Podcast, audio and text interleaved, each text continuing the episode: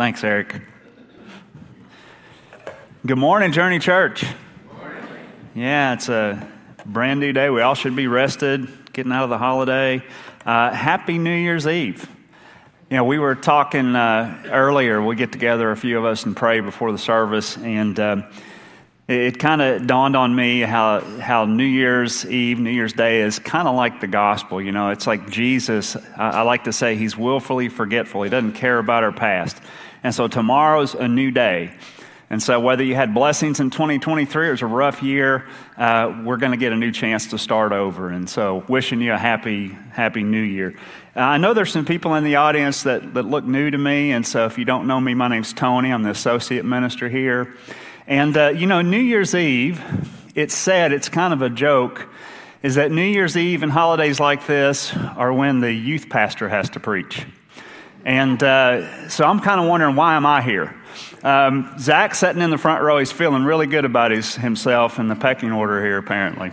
So, um, but seriously, I am always, I always feel privileged to get to share with you, and I, and I try to take it as seriously as I can. And so, uh, we've been teaching in the book of Acts for quite a while. And today we're going to take a break from the book of Acts. I'm glad I didn't hear any applause because we got a long way to go in finishing the book of Acts uh, starting uh, next week. And so today is kind of a standalone sermon, which means I get to talk about whatever I want. And my wife's usually pretty nervous on days like this. But uh, seriously, um, I want to share with you something that's been kind of near and dear to my heart. And I want to talk about Israel today. You know, a lot of you know, and I'm sure a lot of you are tired of hearing that I actually got to travel to the Holy Land back in 2017. And that really had a profound impact on me. A lot of teachable moments. It was really revealing. And so that's why typically when I get to teach or I get to preach, I, I usually mention something about that trip or something about the country. And the reason that is, uh, other than the fact that I retained so much about it, when I went there, I saw the Bible come to life. It became three dimensional for me. It underscored the fact that Israel, the Bible, is not a collection of fables, it's not a collection of myths, it's not a collection of stories. It is a real place where real people encountered God. And so that is why it's so important to me. It brought that into that third dimension, and the Bible came to life for me. You know, I was, um, I'm scheduled to go to Israel in September. It doesn't look like that's going to happen. Uh, but I hope and pray that someday I'm going to be able to go back. I had a couple of you that were interested in going, and you're not even talking about it right now, and I get that. Uh, but I hope and pray that someday we'll get to go back together because it is a life changing experience. And I believe that Israel is an important place in our world. And so, what do we know about the country, about modern day Israel? It's about the size of the state of New Jersey. If you pull out the West Bank, it is about the size of the state of New Jersey. The population is amazingly roughly about the same as the state of New Jersey. It's about 9.8 million. I think New Jersey is around 9.2 million people. And it won't surprise you to know that about 72% of the population is Jewish, and 21% of the population is Arabic. And about, there's about a half a million people uh, that are of what we would consider minor ethnicities. Um, and that would be Armenians, Assyrians, uh, Samaritans, and, and others. And so, if you driving down the road in Israel, which by the way, the roads are very modern, it doesn't look much different than, than the United States. But when you look at the road signs, you'll see the, the preeminent languages. Uh, it's, it's, printed in three languages, the road signs it's Hebrew, and it's um, Arabic, and then English. And so almost all of the signs are printed in those three languages. But, you know, and, and Hebrew is the official language of Israel. But there's other uh, languages that are prominent as well Arabic, Aramaic. I didn't know this, but Russian is very prominent in, uh, in Israel. And then Yiddish, and then obviously English. And so, depending on where you are, um, Sometimes it's difficult to communicate. If you're in like a tourist area, you're going to hear a lot of English. But like in Galilee and places that are rural and really aren't, to, aren't ripe with tourism, you're, you're probably going to have a hard time communicating. A lot of cab drivers don't speak English. And so they know the names of the cities, and that's how you can get around um, in, in Israel. And so the population um, of Jerusalem, Jerusalem is the largest city in Israel, about a million people. And so it is fairly highly, densely populated.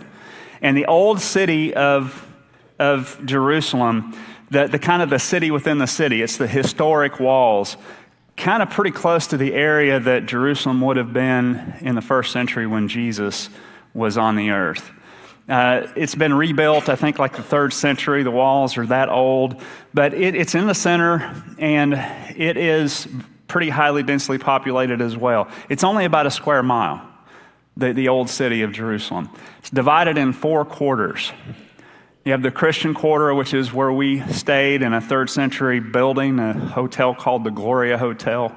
Then there's the Armenian quarter, the Jewish quarter, and then the Muslim quarter.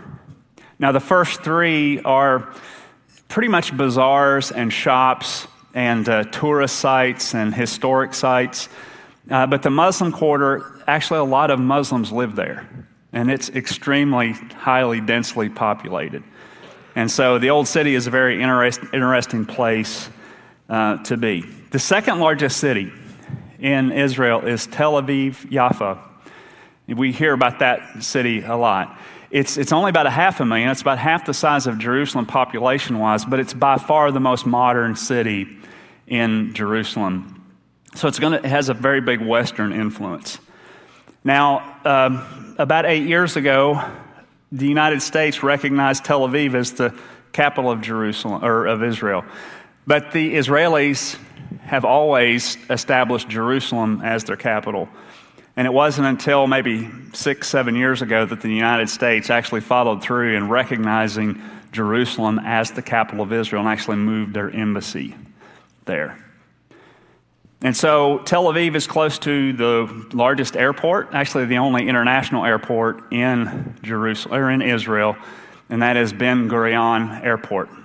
And so it's pretty close to Tel Aviv, about 40 minutes from Jerusalem. If you travel to Israel, you are going to enter Israel at Ben Gurion Airport. It's named after the first prime minister of, excuse me, of Israel that served in 1947. So that's just a little bit. I don't know if you can retain all that, but that's a little bit of what we know about Israel. It's about 6,000 miles from here, by the way. Uh, the closest overseas flight that you're going to get is about 11 hours. So, but roughly leaving from Kentucky, it's going to take you about 16 hours to get there. Their time difference is six hours. And so um, it's a little bit about where it is. It's in the Middle East, right in the middle of the Middle East. So I want to share with you a little bit about what precipitated this idea of sharing with you about Israel. And this happened, of course, we know Israel's been in the news every day. When you get up in the morning, you're hearing about it. But back on October 7th, when Hamas attacked the Israelis, an unprovoked attack of the Israelis, it started a lot of discussions.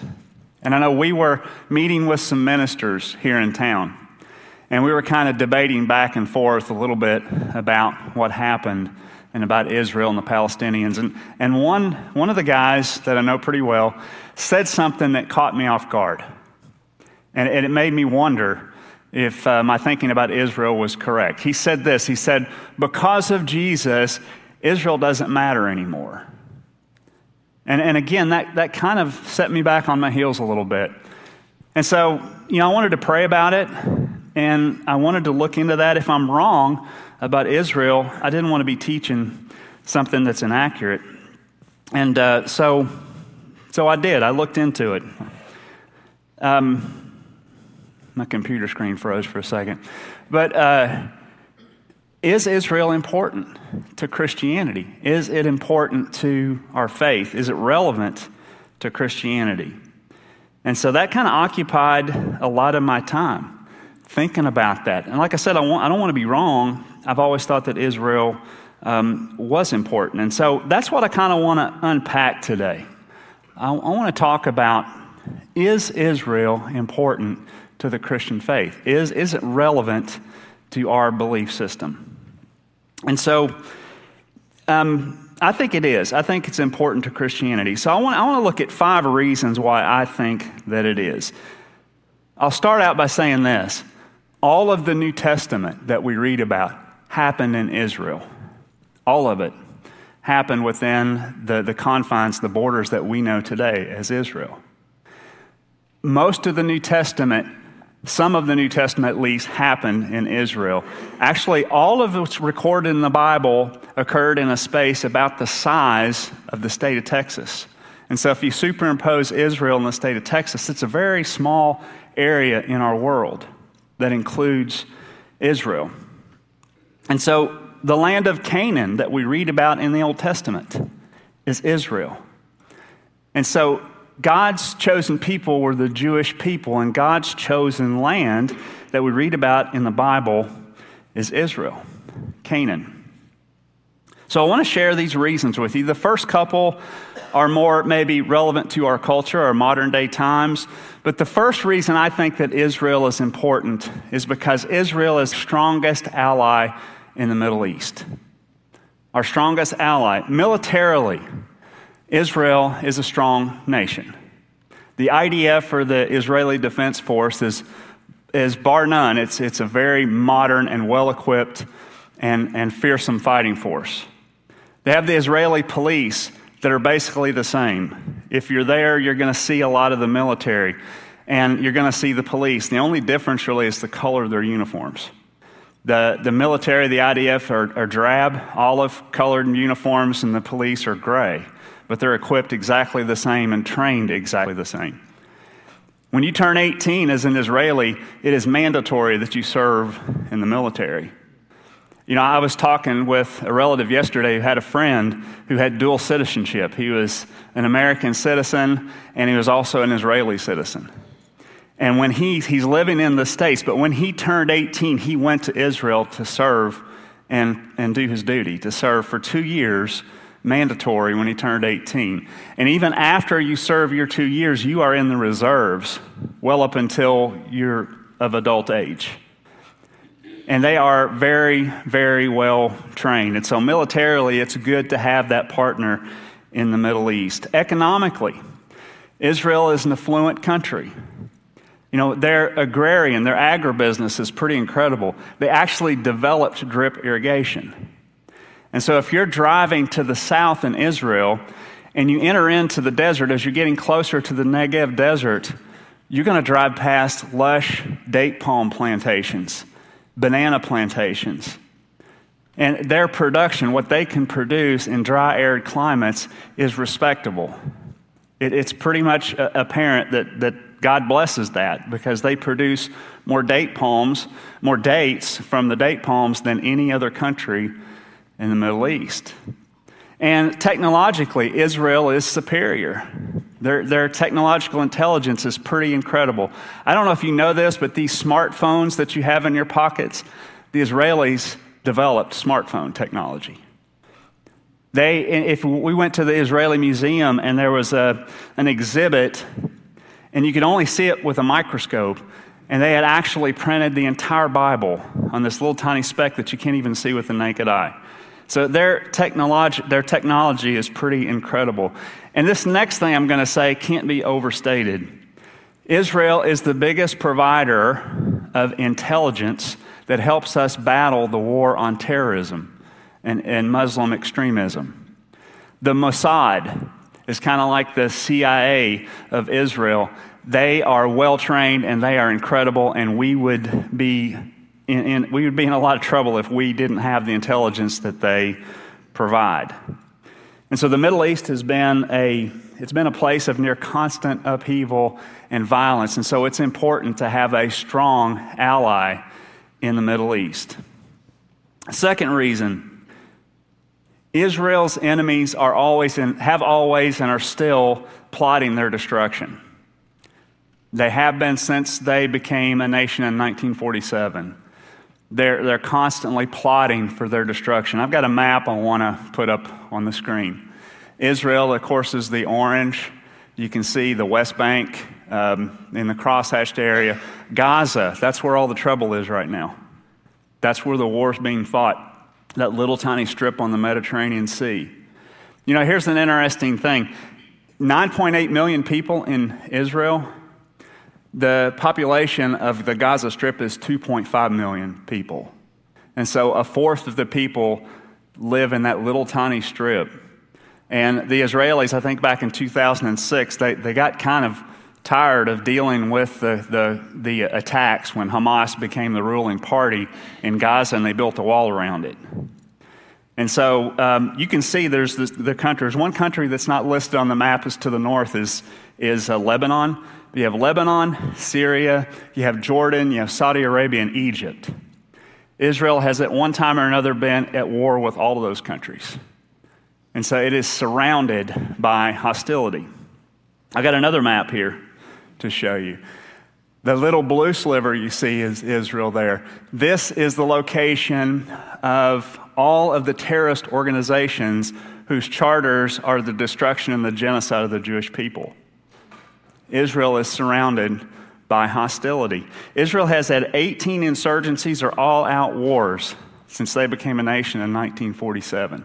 All but four of those 18 wars, Israel fought alone with no troops on the ground.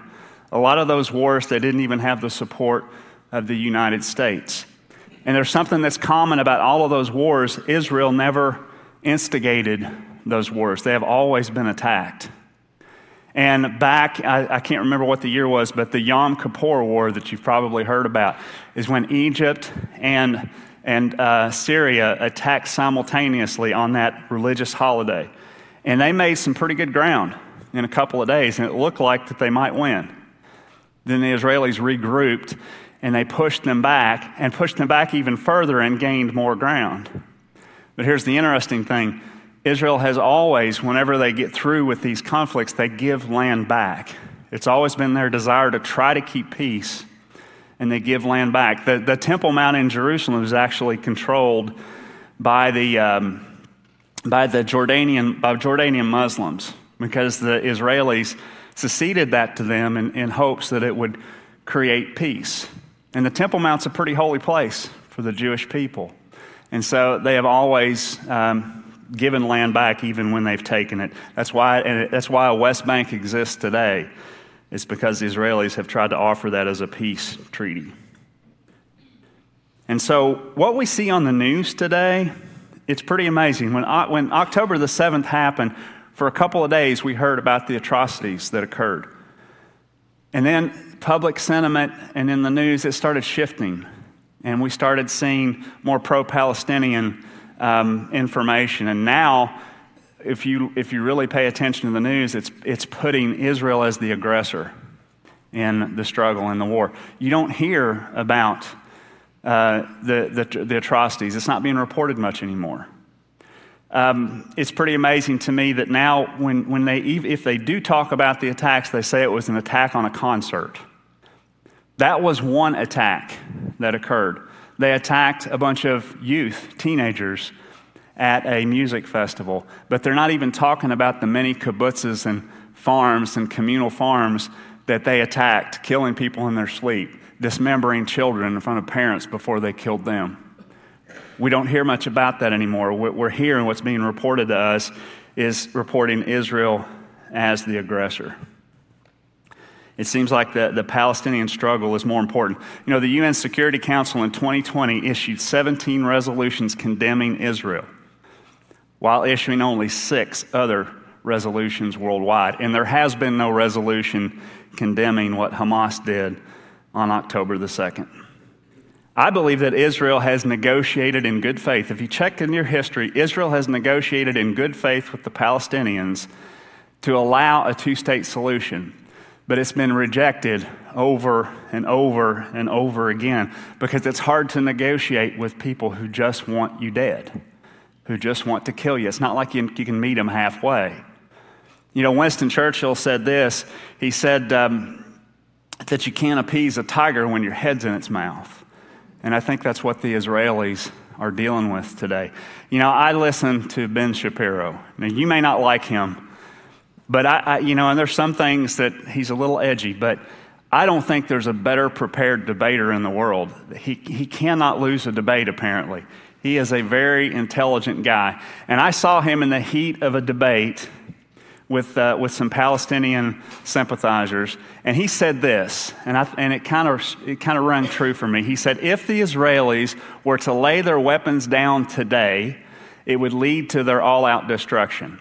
But if the Palestinians would lay their weapon, weapons down today, it would it would result in a two, in a second state. They would have their own state." I personally, that's my, this is my opinion. I personally believe that there's a lot of truth to that.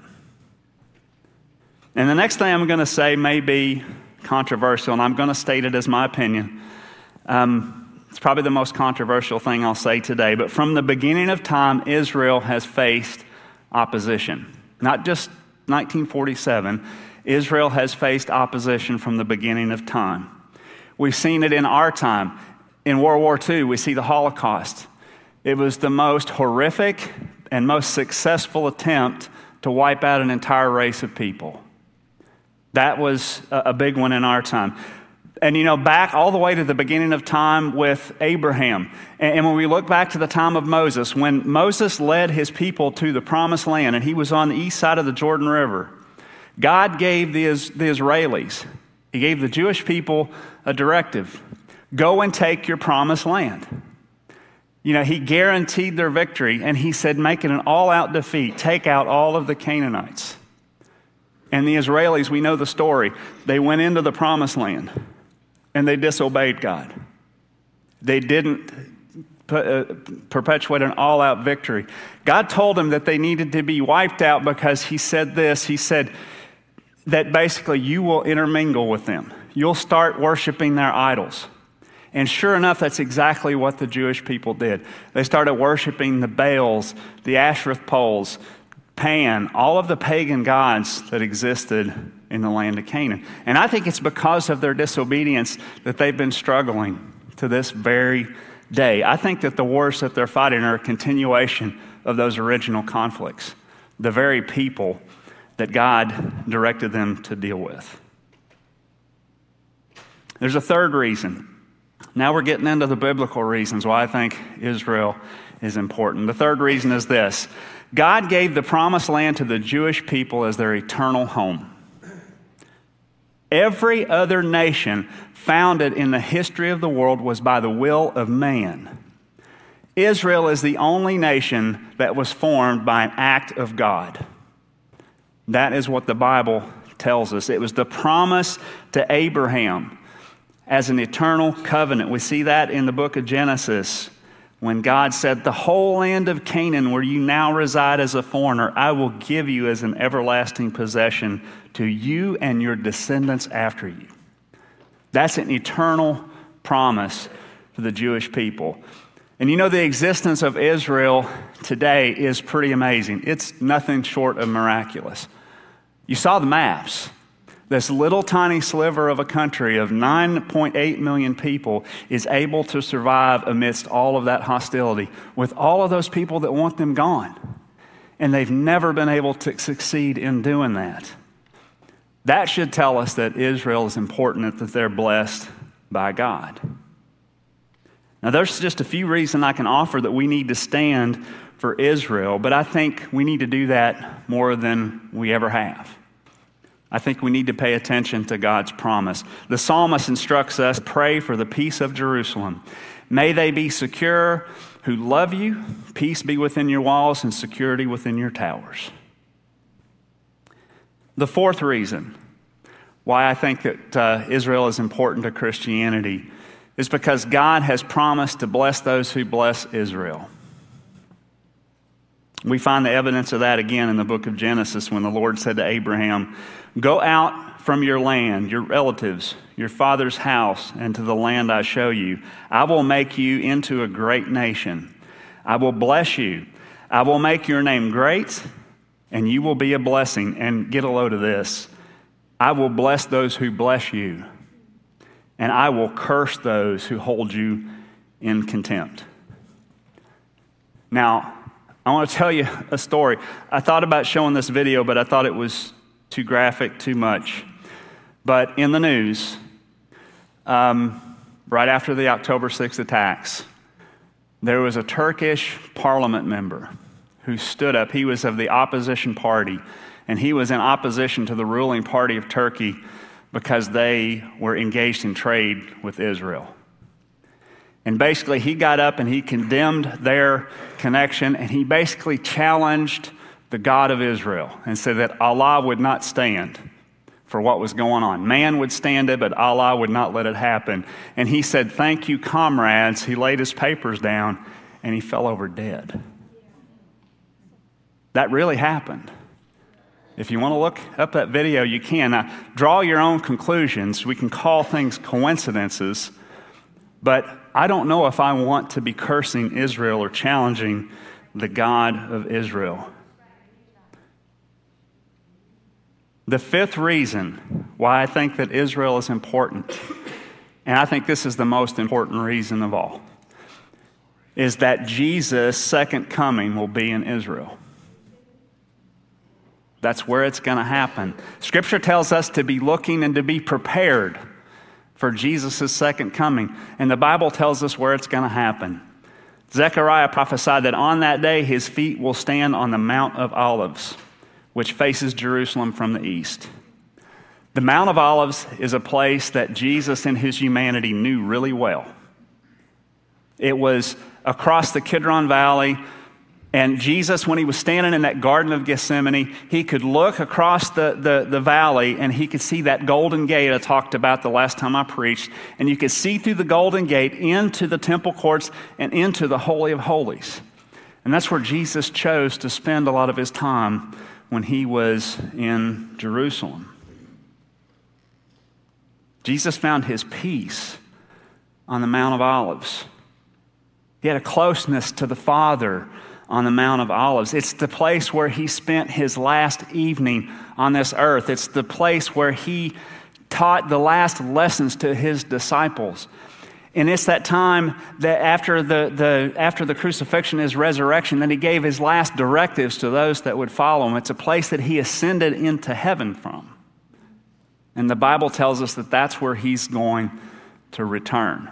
You can forget about all the other stuff I've talked about. That alone tells us that Israel is an important place to Christianity. God has never given up on the Jewish people. Isaiah said this He said, On that day, the remnant of Israel and the survivors of the house of Jacob will no longer depend on the one who struck them, but they will faithfully depend on the Lord, the Holy One of Israel. The remnant will return, the remnant of Jacob, to the mighty God. Israel, even if your people were as numerous as the sand of the sea, only a remnant will return. And I want to finish by saying this I, am not trying to sound like an apologist for the modern day Israelis. You know, it's kind of amazing to me, but statistically, only about 70% of the Israelis, the Jews in Israel, call themselves religious. That means that they don't worship God, that they don't obey their high priest and their rabbis, which they have in Israel. That means 30% of the population considers themselves just ethnic Jews and they don't follow God. And so I'm not trying to sound like an apologist for all of that, but God chose the Israelis. He chose the Jewish people even though they reject him. We see that in the Bible over and over again. But I'm going to tell you what, I cannot find any biblical evidence that says that Israel isn't important to God. You know, there's some in Israel, and I met quite a few in certain areas that are called Messianic Jews, which means they practice the orthodoxy of Judaism, but they believe that Jesus is the Messiah. I think that's evidence of the remnant that the prophets are talking about. God hasn't given up on all of the Jews, and I don't think we need to either. You know, there's a theory out there called replacement theory.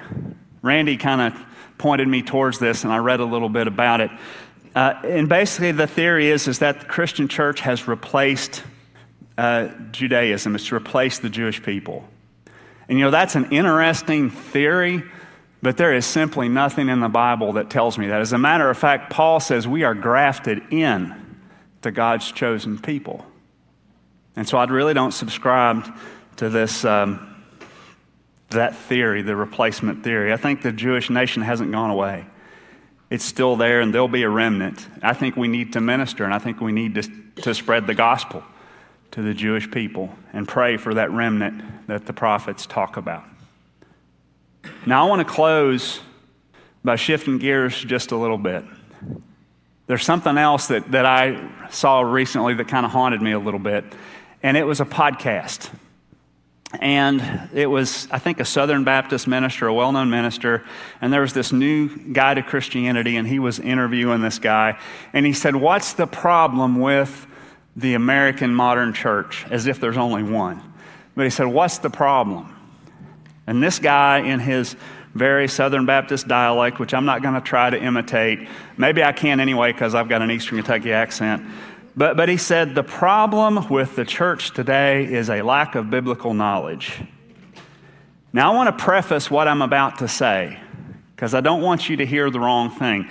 Opening the Bible is crucial to our faith. Living in the Bible daily is crucial. Studying the Bible and understanding what Jesus did is critical to our faith. Jesus modeled that. Jesus knew Scripture, but here's the thing Jesus applied it to his life. It wasn't just about knowing, Jesus applied it to his life. And by my, own, by my own personal experience, and maybe just at my level of experience, I don't think the problem is that we don't totally articulate the finite truth of the Trinity as if we could ever understand that. I don't think that the problem is that we, we're not adopting you know, all of the five points of the Calvinist tulip. I don't think the problem with the church is that we haven't decided whether we're amil or premil. I don't think that that's really uh, the problem. I don't think it comes from misinterpreting the many mysteries of the text, like we could ever totally understand that. See, I think the problem is, is that we get lost in thinking that salvation is a complex question, that it's a complex equation. It's my personal opinion that we've taken something so simple as the gospel and we've tried to turn it into this intellectual pursuit. And the simplicity of the gospel is this that Jesus came to this earth. Emmanuel, we just sang that song the last couple of weeks. God with us. Jesus came to this earth and he lived for about 33 years. And the last three, three and a half years of his life, Jesus collected those that had faith in him and he tried to teach them what it looked like to bear fruit in their lives. And then he willingly laid down his life. He hung on a cross for our it's a sacrifice. He died a substitutionary death for us. And as if that wasn't enough, three days later, he was resurrected by the power of the Holy Spirit to show us that we don't have to die a permanent death, that we can live a life eternal with him. That's the gospel. And it doesn't get any simpler than that. It's faith in Christ that brings us to the Father. Peter said, we just read about this a couple of weeks ago in the book of Acts, when they said, What do we have to do? Peter said, Repent, confess, and be baptized. That's the gospel. It's really that simple. Believing in Christ repenting and attempting to turn away from our sin and start our journey that leads closer to Him. That's why we have that mission statement. We want to help you move on a simple journey toward Jesus. And that's where it begins at the foot of the cross. Maybe that's you today, and you haven't accepted that promise. It's free to all, Jew or Gentile, the Bible says. If that's you today, I would say don't go into the new year not knowing Christ. How this can work is we're going to be up here. I think Randy's going to be up here with me during this last song. I'm going to pray first. I want to invite you to come up and make that confession. You know, the water's always warm, folks. We have shirts, we have shorts, we have towels. Don't let the day go by without fulfilling that. that wonderful free gift that God offers to us. You know, there's no masters of divinity, there's no college degree that we can earn that's going to help us get to heaven. There is no good works that we can do that's going to help us earn salvation. It's a free gift offered by Jesus. Pray with me as we prepare for this uh, song of invitation. Heavenly Father, Lord, we come to you on the cusp of a new year. We're one day closer to your return. Lord, I pray for each and every person here in the audience that they would understand the importance of your land, your people, and more importantly, your promise.